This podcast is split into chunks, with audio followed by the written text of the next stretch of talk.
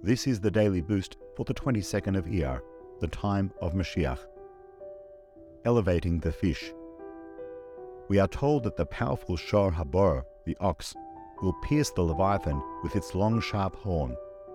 The ox's horn comes to a single point that rises far above the head.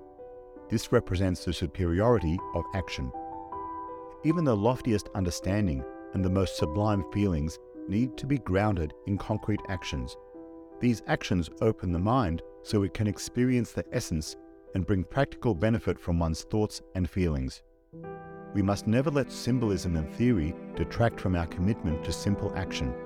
Ultimately, it is actions, not ideas, that are the most meaningful.